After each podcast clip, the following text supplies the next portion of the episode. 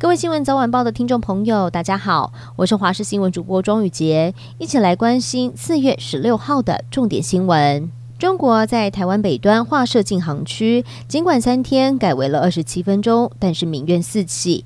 有准备去日本的旅客出发前还非常担心，而从日本回来的旅客行程也被耽误超过十分钟。乐桃航空更证实，有两个班次因此延误了三十分钟。对此，民航局回应，以替代航路来航行，确实比原本的航路多了五到十分钟。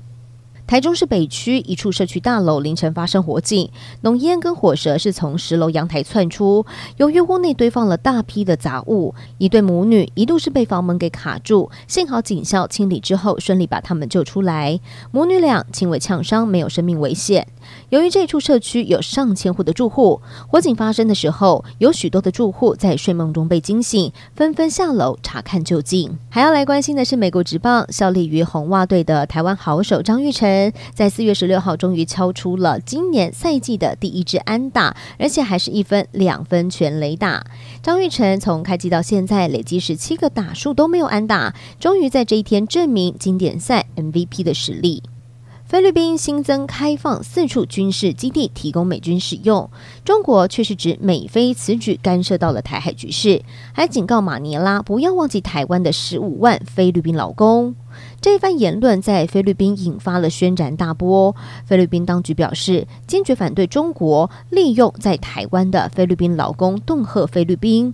还有议员指黄溪连比喻失当，因为明达纳尔是菲律宾的一个自治区，而台湾是一个独立的自由民主国家。日本首相岸田文雄十五号在和歌山县渔港浮选时，遭到了二十四岁男子投掷爆裂物，所幸人平安无事。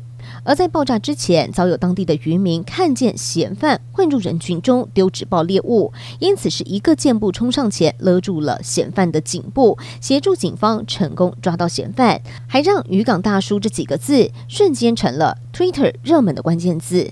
最后来关心天气的消息，今天东北季风减弱。北部、东北部地区清晨稍微凉一点点，但是白天开始气温回升。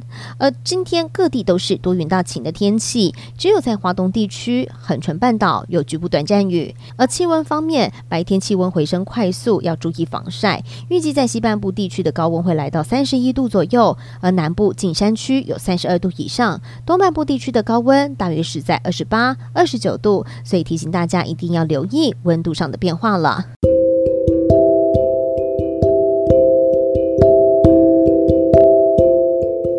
这一节的新闻内容，非常感谢您的收听，我们下次见。